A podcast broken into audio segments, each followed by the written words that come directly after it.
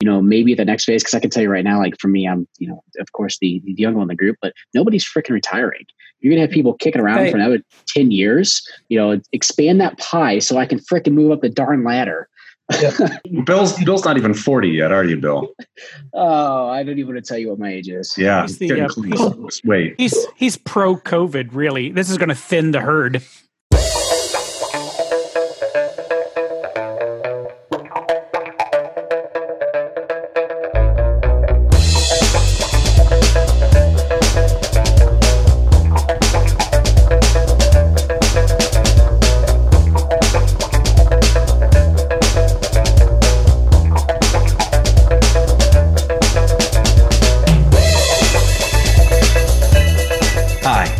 Welcome to another episode of Consultants Saying Things. I'm Chris Lockhart. Today's episode is kind of interesting because uh, it didn't actually start as an episode. Basically, started with us in a pre-production meeting, and then I just started ranting about uh, some issues I was having with the school system in this COVID era. Uh, we quickly went from you know the, our issues with the school system to issues with childcare to how are we going to return to work to all of the things that I know a lot of people are talking about uh, out there. Um, so we kind of turned it into an episode. Um, so this is Bill, myself, Phil, Carol, Shashi, and we're talking about some of our issues that we have with COVID. Uh, hope you enjoy it. I think there's some practical advice in there. Uh, here we go. So, Chris, you ready to put a nail in it and move on? Is that what I'm reading? Um, I'm I'm over this whole thing. I think it, it could have everything could have been done so much smarter, um, and not in an authoritarian way.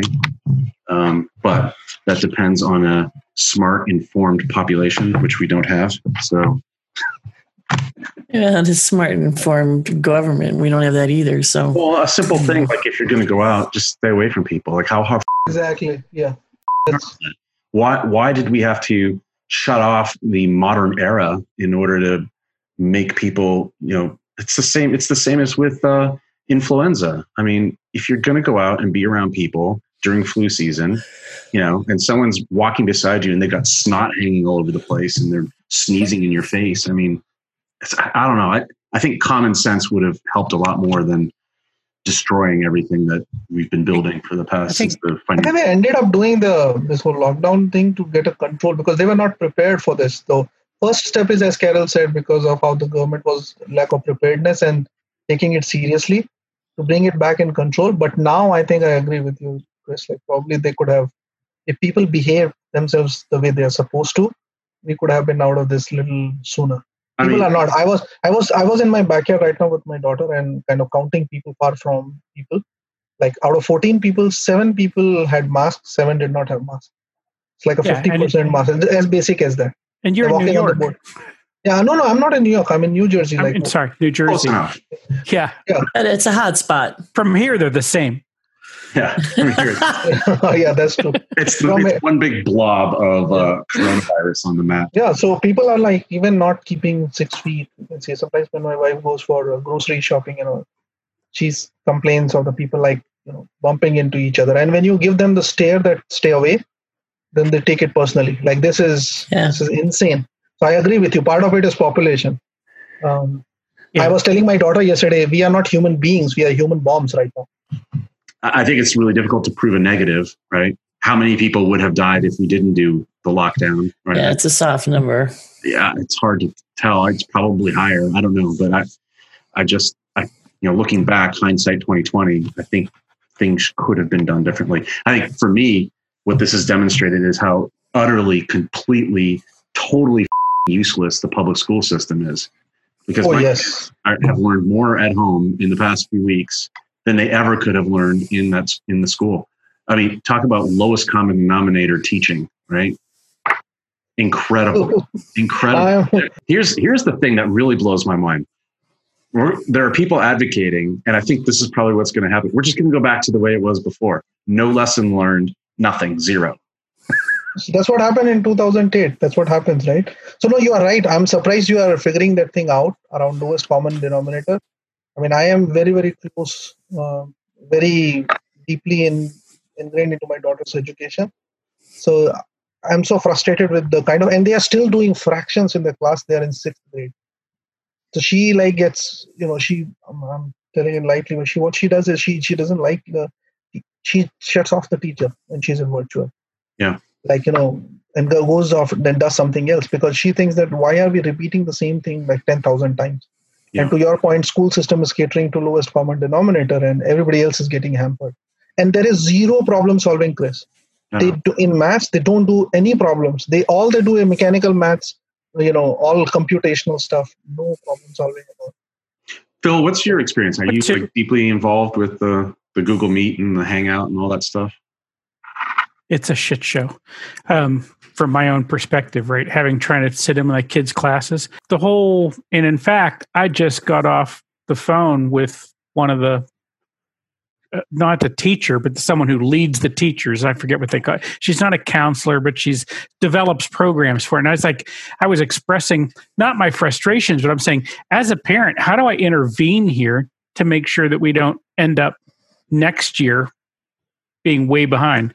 And of course, she said everybody's going to be way behind. But she also said, you know, next year is not going to look the same. You know, basically, they'll bring kids in for, you know, they'll come into school for a day a week or maybe two days a week, depending on what's going on when they go to the e learning platform. And what they do with them in the classroom will be completely different because they'll be giving them a week's worth of work at a time, working them through the trouble, and then letting them go home and sort of socially isolate or whatever.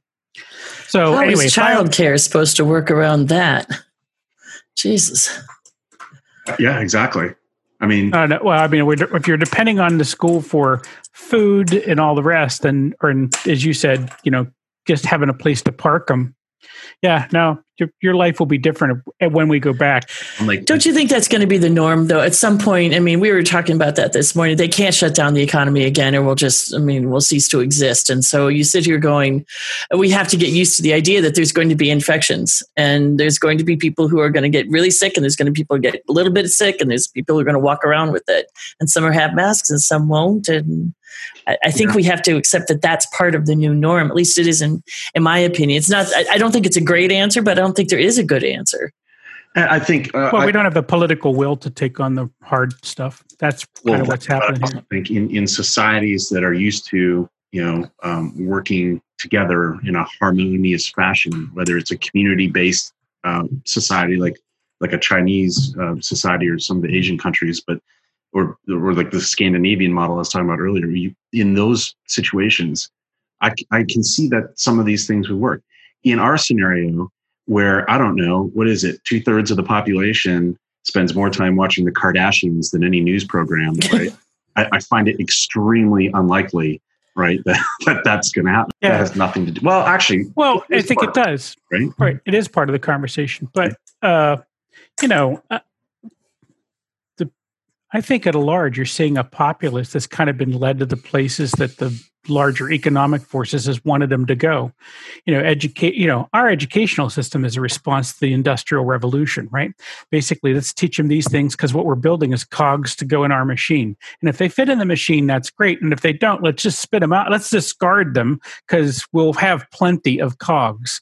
And I think it has just led to us with a whole bunch of bad ideas. And this just doesn't, we don't respond well to it. And it's, it's not working and there's not a good clear path to it because it uh, we've industrialized it it's inst- it's more than institutionalized right we have calcified around instructor led training Mm. um, and to the point that we believe in it so much to carol's point we've wrapped child care i mean basically this is a place to park your kids during the day we've wrapped feeding them some significant portion of the kids are getting their food from i mean their main Yes. meals of the day from Mhm. school right Mhm. and when something like that breaks, we don't blame ourselves, we blame the school.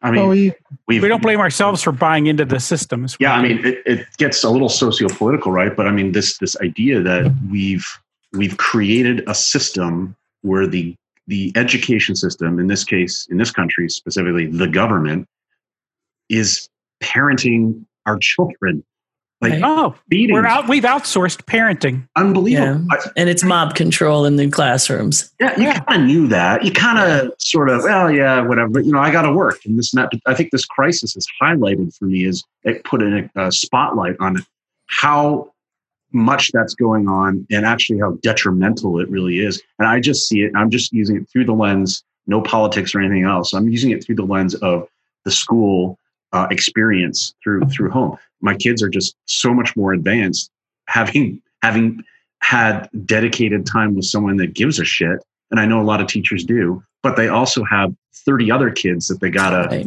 Right. Um, their Yeah. fault. Yeah, know, there's a system that's broken. It's not necessarily the teachers.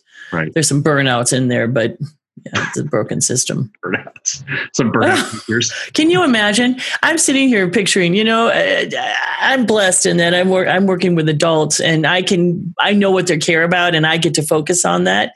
But I can't even imagine trying to be a 7th grade teacher where cell phones are the norm and now they're at home and you're trying to engage them in something they didn't want to learn in the first place. Yes. So you know because the that- education isn't pointed at here's what you need to here's some skills that you can use to think here's some skills you can use to reason that are put into a game boy right It's- because it's- those you can get those from that go ahead You can you can compare it to two things. One is right now the education system is more like assembly line, hmm right? So it's most like industrialized assembly line kind of. You have one teacher taking one grade, and then it's like if quality of couple of teachers in between, either in the elementary school or middle school or high school, is bad, then end quality of your product is a disaster. Whereas you make a handmade product, you know, um, the Hermes of the world who's creating handmade, hand stitch. Of course, the Rolls quality of that is is going to be greater. So I see that as assembly line, um, and say with mass volume production versus handmade products. So that, that's the difference for me. Absolutely and now it's a matter of economic status how do you get into that so that you can have the handmade product and who does it for them and yeah i mean you've got to look at public policies and who's and because nobody wants to pay for it I think Chris, you mentioned a while ago that you know the whole system is around um, what what is a university? University provides you a platform where you know demand meets supply. If somebody can disrupt that, then everything else will be secondary. Well, Uh, yeah, I, mean, I I actually argued uh, a little bit of the opposite that Opposite of that, yes. university system is is totally disconnected from demand in the economy. Yep. And they're just churning the shit out, right? And what you end up with are, you know, 40 million MBA students and, you know, a Two hundred thousand hundred dollars in debt. right, and a hundred thousand MBA jobs. Uh huh. It's like not everyone can go to college.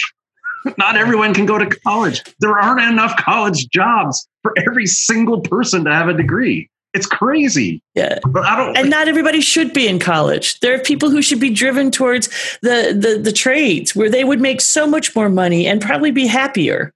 But Yeah. it's the everybody has to have a full scale. This is the education they have to have, and that's just crazy. Well, Where are the and that- apprenticeships? this goes to yeah and i mean that's a whole topic unto itself shashi which you brought up but this goes to the idea that we're really talking about here which is you know everything that we've been doing which we just assumed was the way it had to be done right?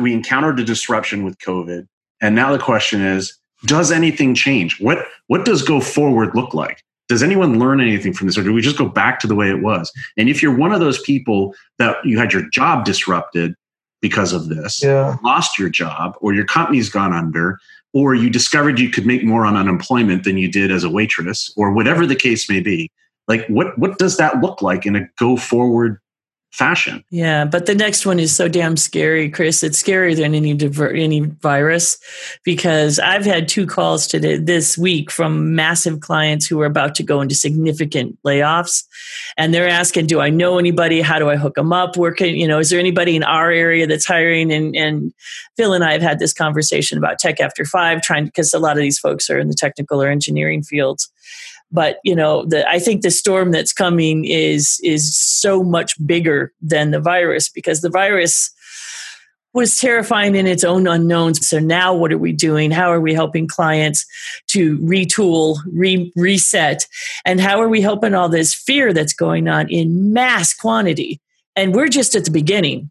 I mean, we're we're just at the at the very beginning of how of how many people are about to be laid off. As far as i can see And Carol, I think laying off, that's one argument I have that laying off people is a knee jerk reaction, which will come back and bite them. Are they taking away cost, which is anyway going to come back in a couple of months? it's the aviation uh, it, it's aviation what i mean you know, that's a hard argument to have. What else can you cut? Yeah. And, you know, nobody's flying. Nobody's buying planes. I mean, it, it it's just backed up. Yeah, that's, so that's, that's just one of them. And both of them are in manufacturing in some version. And nobody's buying. So so I hear you for sure, but but what are some of those things, Carol? When you're talking to clients, you know what what are you? And I know you're sort of in, more in the executive communication side of the house, but you know how are you helping them think through these things when you're talking to them? Well, um, I'm talking to, uh, I'll be, you know, straightforward. The conversations around layoffs, I'm talking more to the people who are doing the dirty work and swinging the axe than I am to the people who are making the decisions about it. So I'm not at the, these are companies that are a level that I'm not in the C suite with at this point. They're not asking me how I feel. What I'm trying to do is, is help the people who are swinging the axe to uh, talk to people about redesigning their expectations because if you've been in aviation for the past 20 years and your dad was in aviation and your granddad was in aviation the bottom line is you need to figure out how to reskill how to re-represent yourself in a different way. What do your skills really come down to? Because you can't use the word aviation anymore because there's nobody in that industry hiring Hmm. So now how are you reskilling and how are you avoiding this dip where you you know back in the day if you got laid off and in a different scenario you might have had a 6 month 12 month window when you could kind of regroup get through the grief whatever there might be going on.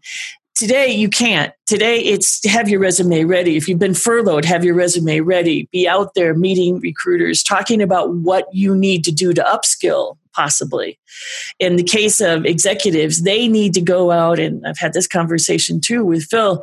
Every executive needs to understand Zoom, Teams, whatever platform their company is working on or their recruiter is working on. They need to upskill into being really solid online leaders because that's who's going to win this.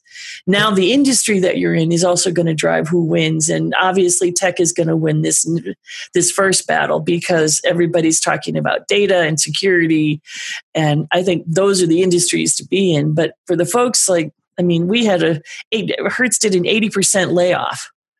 You know where are they going in the travel and hospitality industry? They're not. So they're going to have um, to take a look at their skills and decide where they can fit that is a, the next natural fit and some of them are going to need more education probably not university, Zoom, right? Or or YouTube, or they're going to have to figure out where they fit in that other world.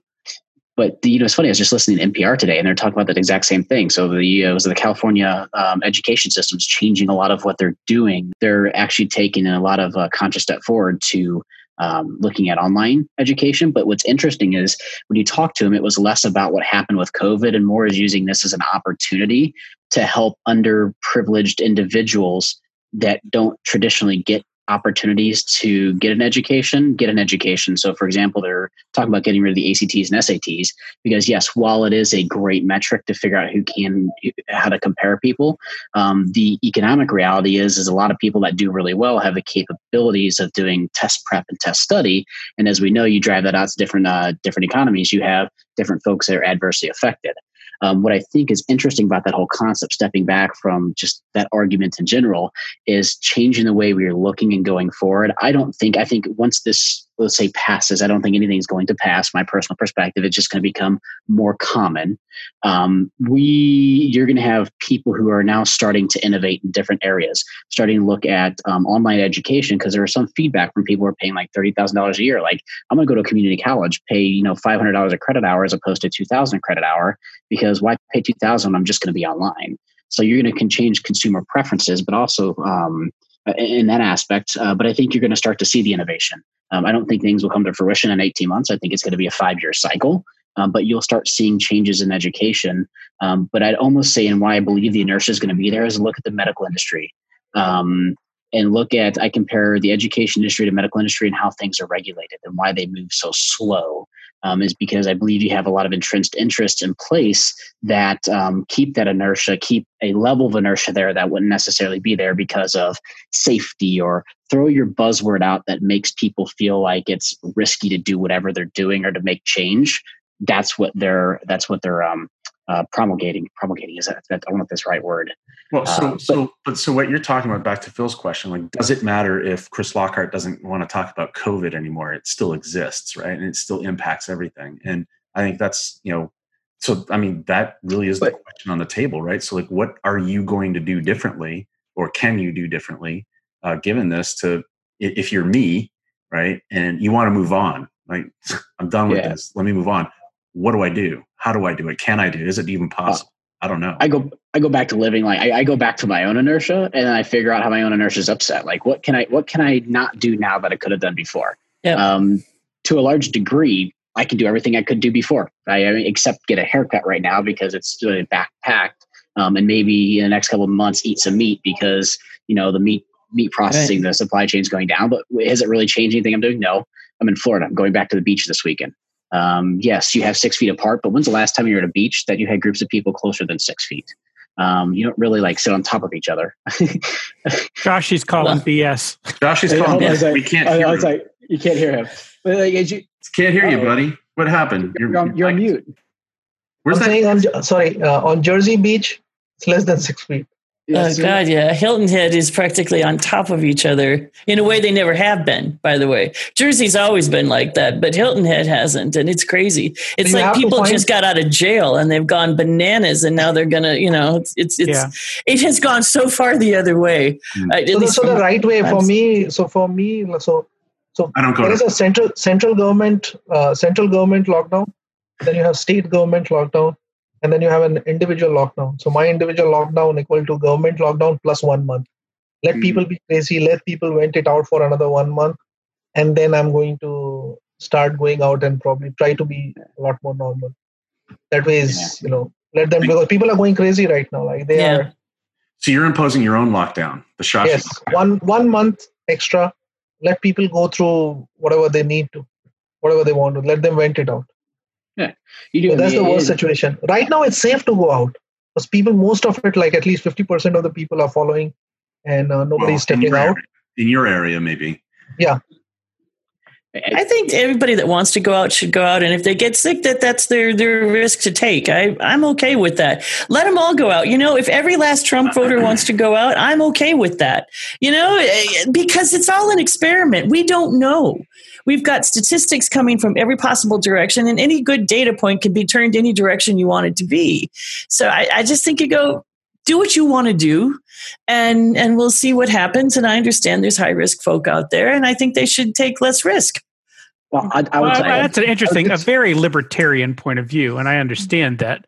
But what happens when the dead and the sick overwhelm the hospital system? Yes, then, yeah. then normal people can't go normal people can't go. Like for example i have this crown which i need to fit in and i haven't been to the doctor for two months so i have an, i'm on a temporary crown. So it's not urgent but somebody has regular checkup and regular di- dialysis or anything of that sort. Yeah. you are clogging the medical system well, there was a cartoon that said, then we just, you know, if you want to be out, if you're going to protest and you want to be out and run around spinning on people, then you shouldn't get medical care. You should simply get a nice little tattoo on your forehead that says, I made this choice and you can't get in. You're right. I don't know how to distinguish that. I don't have an answer for that. But I still think that there has to be some level of freedom in this choice because we don't understand really what we're asking people to do yeah. from an economic perspective and from many other social social perspective. We are taking, so far, we have been taking a lot more more conservative approach. But I think even in New York, when I honestly speaking, when I hear um, the mayors speak, they're talking about opening. They're talking about you know there's less about COVID cry as compared to how they want to open it, and everybody eventually is opening up, and they will see how it goes for next month or two months, and then exactly we'll see where it goes. I mean, at the end of the day, this was this was the, the epitome of a black swan event. This is not our perception for this to happen. People say they could have predicted it, That's, yes and no. Everybody says that, they could predict it. I'm just Isn't calling it? bullshit on that. That is nonsense. Event. It is nothing like a black yes. swan event. Everyone saw it coming. Nobody wanted to do anything about it. That is what happened. Yes, this has been predicted. We had movies about it. Come yeah. on, Bill. You don't. We cannot claim that we were too stupid to see this coming. We can claim we were too stupid. We can, we can always concept, claim that. The concept of black swan has nothing to do with being too stupid. It's the perspective, and there's a lot of people who talked about before the uh, meltdown, the 2008 meltdown happened. So when people talk about probabilities and future and predicting the future, the first thing about predictions are predictions are always wrong. And so we have people talking about this for years as opposed to something that could possibly happen. So if there's a probability something will happen, like there always is, there's a probability it can happen. So at the end of the day, it's we have sitting, somebody sitting here saying this is exactly what could happen when and whatnot. I mean, this is not a Simpsons thing. Um, I know the Simpsons predicted it. I mean, it seems that, hell of a prediction. Yes, it's a fine. See, one is the financial disaster. 2008 was a financial disaster, and it's relatively to me relatively easier to come back from that versus the health disaster we are in now because the consumer behavior ridiculously changes. So now consumer behavior is going to change for good for a long period of time. There will so? be a lot of opportunity. I mean, can, I just, can I just one other piece, by the way? I, I just think it's an interesting observation to your specific point, Bill. I was in a call last week with a guy who does who gave out who sold business continuity insurance. He was an insurance salesman person, salesman, whatever. And he sold insurance. He sold business continuity insurance. And some and I asked, well, what are you doing? And he said, I'm explaining to everybody why business continuity insurance doesn't cover pandemics because it's clearly stated in the insurance it does not cover pandemics. so if you said we couldn't see this coming, why did we write that into the insurance to begin with? Somebody decided they didn't want a pandemic. I mean, at the end of the day, this is a pandemic this big. Who who said we're I, specifically I, going to we're specifically going to have this type of coronavirus that starts in China or wherever it started? Debate and how it spreads in this. Yes, the, the, biggest things you have, these things are happen every couple of years. You get MERS, you get SARS, but who who predict? You know, so I, I, go back when people are like, "Oh, I predicted." When it comes true, then they saw the future. No, because how about many? How many people try to predict the future and they're absolutely wrong? You don't hear about them. I got something I, happens to happen. No, you react based on the you react based on uh, the implications of the prediction. Like implication of whatever happened in the financial crisis was relatively manageable, but implications of a pandemic spreading this much is ridiculous. So it's government's duty to. Uh, we don't. Support. We don't have. We, we don't have a we don't have a hindsight yet to say whether this is worse or better or worse than what happened right. in 2008. We're, we're in the middle of we something happening. We'll, we'll, we'll, wait and watch. It definitely oh, is. I, I wait and watch. There is this. So somebody, is this idea, right? Like people like Bill Gates and stuff like that, right? You had a famous quote about a pandemic in 2015. I think. I think. I think, yeah, absolutely. People were predicting pandemics were possible and likely and going to happen at some point. But I don't know that anyone, I haven't seen anyone really predicting the level of disruption, yeah. supply chain to the society, to, I mean, we're, we're one short step away from political socio chaos, right? I mean, I don't think anyone really predicted that that would happen in a developed economy like this country. I, and uh, uh, you may well be right. Let me just say, you know, two years ago, I went back and I read uh, Margaret Atwood's The Handmaid's Tale. Mm. And her whole thing was she said, society, she said, what inspired her to write the book was that society was this thin veneer and people didn't realize how little it would take to completely disrupt and allow something else to emerge. And that was the point of her writing the book. She was afraid of that because she had traveled enough to say, oh, this causes me great concern. I I understand, Chris. And I mean, I just want to say I don't want to let everybody off the hook. I get it. If our at your pay grade, my pay grade, us, right? I don't, we don't. That's not the thing we spend a lot of time thinking about. But there are sophisticated systems thinkers and academics who had the opportunity and actually said, I think this could happen and it could be very disruptive exacting i get they don't get the exact bit but someone saw that bit. And my only point the only reason i take such umbrage i feel like the rule that i saw bill break is i felt like this is this was in fact predictable. And some people said you know what? We don't have the political will to build a defense against it. So we're just not going to do that right now. We're going to pretend it couldn't happen and we'll just take our lumps as we go. Yeah. i mean heck i've done that in my business right? There are things i haven't there are there are risks i have not insured my enterprise against saying that if i take the beating i'll take the beating and i'll just have to figure it out. I'm not willing to build a defense against it at this moment that was my point, by the way. And that's, I just don't want to let people off the hook. So, all right. So, let pivot away from this for just a second, right? So, given all of that, and given what Carol was talking about, about how she was um, advising her clients on on how to handle these things, with all of that, how do you handle coming out of this and moving forward? I mean, Shashi, what do you see in consulting? By the way, I love well, your virtual background. I think that's fantastic. Yes, thank you. Ah, well done. I didn't know it was virtual. Well done. I don't think it uh, is. okay. So, uh, so see, um, the part of business which I'm running, so we definitely will see um, number one, more layoffs coming or salary cuts or furloughs happening, but that will be temporary because consulting is people's business. Now, it will be not be easy for organizations or the end clients to you know hire people back in a very short time frame but then they will be in restructuring and turnaround situation. Restructuring around you know do they have enough cash to run their business? That is the first one. And that's where they will go in the cost cutting mode and letting people go and then shutting down or divesting part of the business. So there will be a section of people who will be in high demand people who are in the transaction business people who are in the restructuring and turnaround type of business in a short period of time.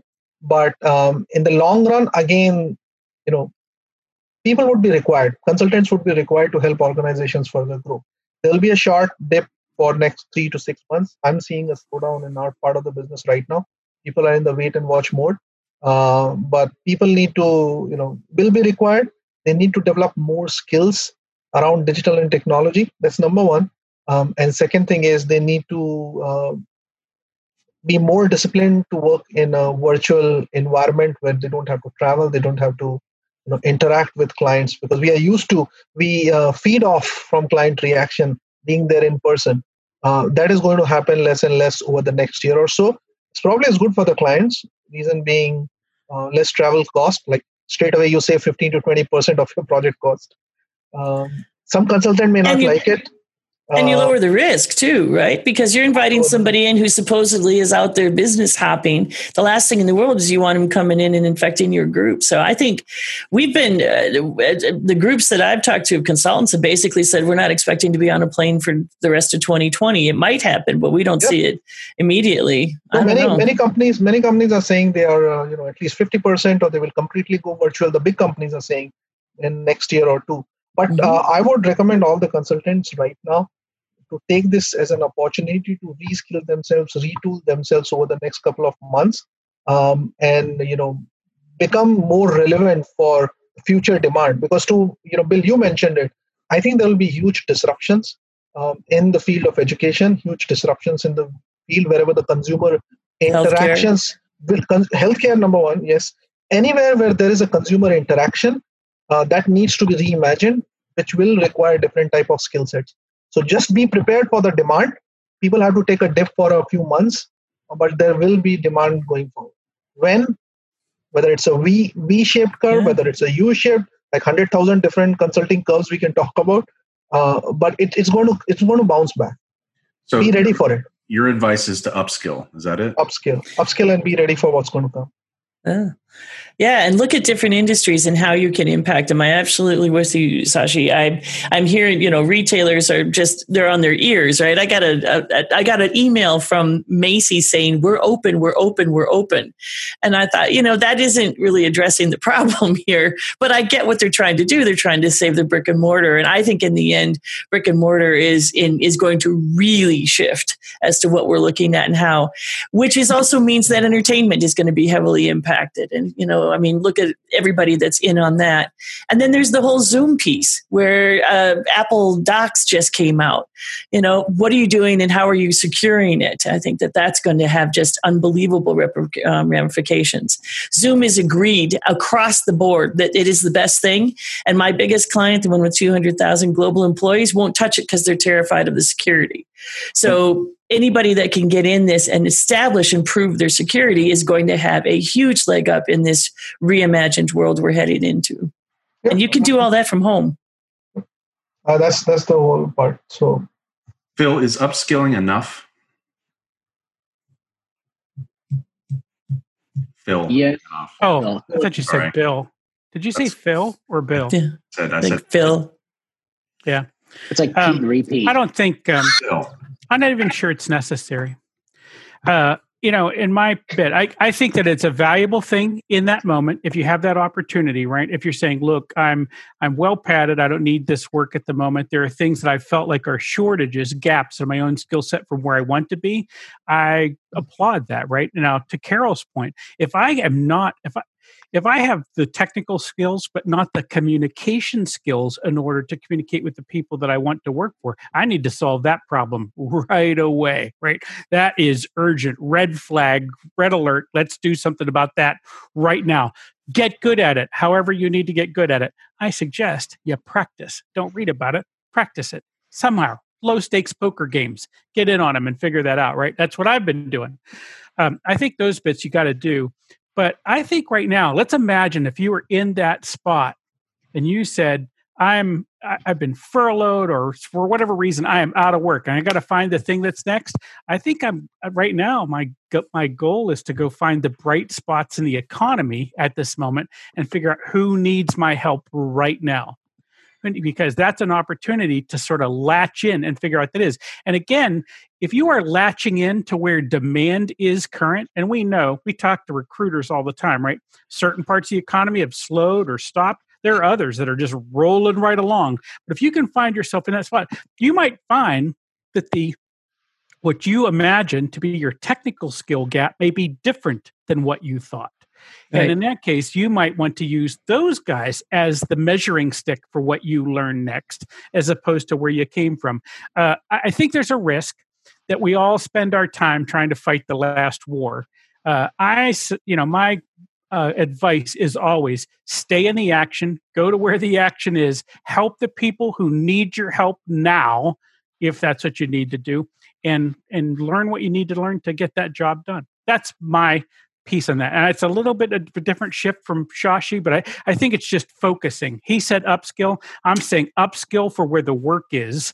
Right. And certainly upskill to what Carol said. If you can't communicate, if you aren't comfortable getting on a Zoom call, if you can't make all of this happen, you need to figure that out because uh, otherwise you're just going to let I'm, I'm, i will look out to you i will say i need your help and you can't respond and i'll go nah, i don't think that's the cat for me let me find someone who can yeah, you're not cutting edge enough. And if you can't be cutting edge enough, then you become obsolete. And that's too easy to do, especially if you're 50 years old. It's too hey, easy to be obsolete. Hey, hey, I, I, 50 is a, you know, that was back then. So I'm okay saying that. I can throw that stone. But truly, I'm watching people 45, 50, and 45 is is the youngest. But, you know, what are you doing? I've got a wonderful speaker. Uh, this guy is a leader that people would take a bullet for. And he's been with his company for 30 years now and he's in that age bracket that's going to be really hard to re to repurpose and he's very very good at what he does. And so we're hoping to get him out there and have and hopefully there are leaders who are listening and recruiters who are listening who realize that just because you're good at one industry doesn't mean that those skills aren't applicable to other industries. Exactly. a great leader is a great leader is a great leader. Yeah. And a great project manager is a great project manager because exactly. more of that. So you always have uh, some set of horizontal skills uh, which is applicable in any industry. Um, and then you have specialized skill which is for each industry. So those are the skills probably you need to learn. Uh, some of the horizontal skills would also change but there is a lot you have learned in your industry which you can apply in something else. So probably you will be more valued because you'll bring in a fresh new perspective. So yeah, Bill, especially Bill, in consulting. Bill Bensing what's the go ahead plan here? Get your haircut? I want to say controversial thing first. Uh oh. There's no such thing as a good project manager. Um, uh, having technical difficulties. This is this is for Hussein Bandukwala. So just yeah. don't, just just don't don't mistake that with project management is useless. I highly think project management skills are a necessity. I just don't believe in project managers. We won't um, we won't tell Hussein uh, who we talked to last year. but um, I, you know, it's just funny you guys are talking about the skills and up skills, and I'm going through here and I'm, and I'm looking, you know, as you're talking about like some folks that are, you know, just um, I had to be I'll pull the young card, but like you look at some of this and less skilled people that are going to have a hard time moving into the areas. So I'm, I'm yes, you would upskill. I feel I'm there with you, upskill in the areas where the value is. Um, but maybe this is the entrepreneur in me. Does create new value um, for that client that you have. Like if that individual can speak and they can move and they can motivate, they have to be able to work with a team to create a value proposition that doesn't exist. Um, so you know, find the problems, find the opportunities. There's a ton of it going around right now. Like, let's look at Zoom right now. Actually, I'm going to put this out there because this is something I may be working on the side. But like right now, if I want to share my screen or something like that, like think about using Zoom. Actually, it sucks. GoToMeeting sucks as well because it's not easy for us to like swap in and out. What if you had something simple that's on your side? Like I used to start using something called Ecamm where although Zoom will not use my virtual cam through Ecamm, but I could share my desk, my screen top and show you things without you having to share your screen with me. Um, so like that's a that's a that's a value proposition. How many meetings have you got in where you're like passing the ball to somebody and it's horrible? Um, so I'll bring it back to yes, you gotta yes, you got to upskill, figure out where the problem's at, upskill to that problem. But also, um, this is the opportunity for people who are, you know, maybe at the next phase. Because I can tell you right now, like for me, I'm, you know, of course the the young one in the group, but nobody's freaking retiring you're to have people kicking around right. for another 10 years. Um. And that's something that, you know, as I look at it, like I, we have to become, become uh, used to. So, you know, expand that pie so I can freaking move up the darn ladder. yeah. yeah. No, no, I Absolutely. think this, this, you, Bill's, you, you Bill's, not Bill's, Bill's not even 40 yet, are you, Bill? oh, I don't even want to tell you what my age is. Yeah. He's the, uh, he's, Wait. He's, he's pro COVID, really. This is going to thin the herd. So I think, I think, you know, this will, this will spawn a new new uh, thread or new set of billionaires in the industry, and you could be one of them. You sitting and listening to us could be one of them. Will, I, I hope they, I know they don't have to give me any money. They just be like, listen, up, we saw this consulting saying things episode with these folks on it, and it was amazing. And that's why I'm worth a billion dollars today. That's all we need. There you go. All because of that one idea and because of COVID. Fantastic. All right. I thought that's probably good right there. Um, that was a lot of different topics all in the same vein. Hopefully, um, I would like it to be sort of the last COVID focused thing that we do, but who knows what will happen, right? So, anyway, thanks everybody. Thank you, Carol Hamilton, Phil Yanoff, Shashi Shromali, Bill Bensing. I'm Chris Lockhart. Thanks. See you next time. Peace.